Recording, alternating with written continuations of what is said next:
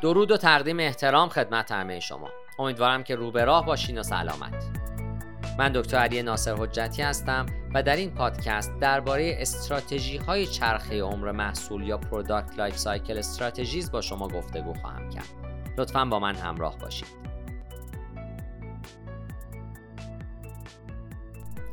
چرخه عمر محصول دارای چهار مرحله مختلفه.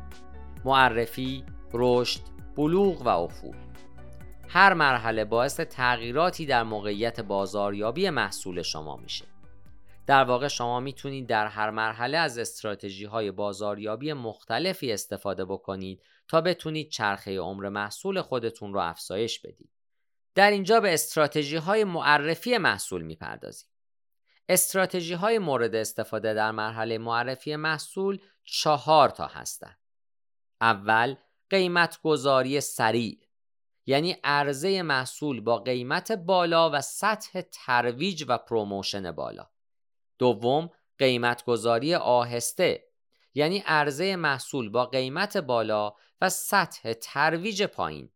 سوم نفوذ سریع یعنی عرضه محصول با قیمت پایین و تبلیغات قابل توجه و چهارم نفوذ آهسته یعنی عرضه محصول با قیمت پایین و تبلیغات بسیار کم.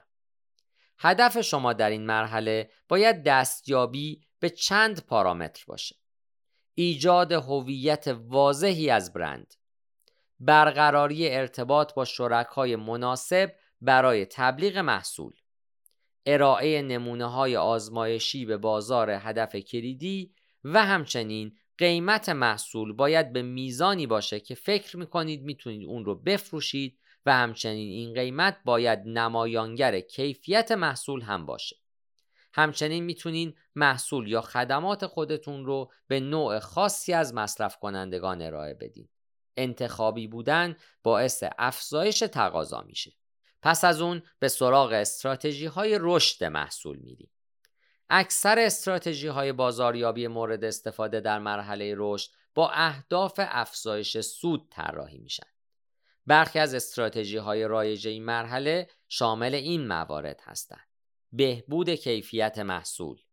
افزایش ویژگی های جدید برای رشد سهم خودتون در بازار. ورود به بخش های جدید بازار. در حد معقول نگه داشتن قیمت محصول به منظور افزایش تقاضا و سود. افزایش کانال های توزیع. تغییر پیام های بازاریابی از آگاهی بخشیدن نسبت به محصول به ترجیح دادن و در اولویت قرار دادن اون. ضمنا توجه بکنید که اگر سود شما بسیار پایینه قیمت اون رو کاهش بدید. در مرحله رشد باید شاهد افزایش سریع فروش سود و سهم بازار باشید. در واقع استراتژی های شما باید به دنبال به حد اکثر رسوندن اونها باشه. حالا وقت پرداختن به استراتژی های بلوغ محصوله. زمانی که فروش محصول شما به اوج می‌رسه شما وارد مرحله بلوغ خواهید شد. ورود به این مرحله به معنای اونه که بازار شما اشباع خواهد شد. در نتیجه باید از تاکتیک های استفاده بکنید که چرخه عمر محصول رو افزایش میدن استراتژی هایی که می‌تونید برای این کار از اونها استفاده بکنید در یکی از دو دسته ای که خدمتتون عرض خواهم کرد قرار می‌گیرند. اول اصلاح بازار که این دسته شامل ورود به بازارهای جدید، تعریف مجدد بازارهای هدف، جلب نظر مشتریان رقبا و تبدیل افراد غیر کاربر و بقیه موارده و دوم اصلاح محصول به عنوان مثال تنظیم یا بهبود ویژگی ها، کیفیت، قیمت محصول، متمایز ساختن محصول نسبت به سایر محصولات مشابه و غیره. در انتها هم به استراتژی های افول محصول می‌پردازیم در مراحل پایانی چرخه عمر محصول خودتون شاهد کاهش فروش و سود خواهید بود. این اتفاق می‌تونه ناشی از تغییر ترجیحات مصرف کننده، پیشرفت های تکنولوژیکی و یا معرفی جایگزین های دیگه باشه.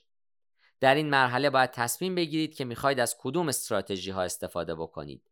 در صورتی که می‌خواید در هزینه های خودتون صرفه جویی بکنید، باید از این موارد استفاده بکنید.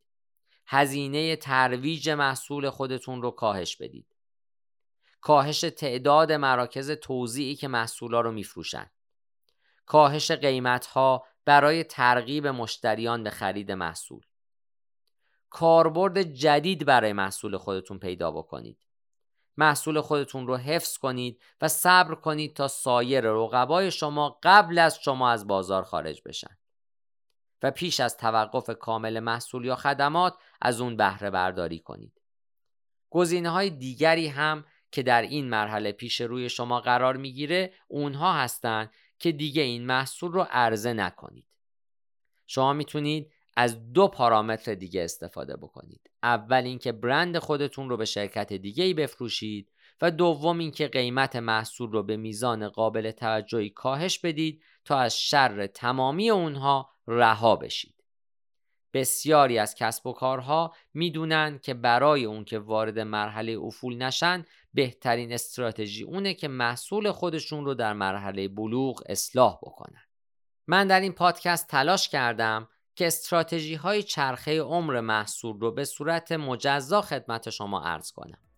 محصولات خودتون رو بررسی بکنید و هر کدوم محصولات که در هر کدوم این چهار قسمت قرار می‌گیرن رو شناسایی بکنید و استراتژی مناسب رو برای اونها به کار بگیرید. پاینده باشید و برقرار.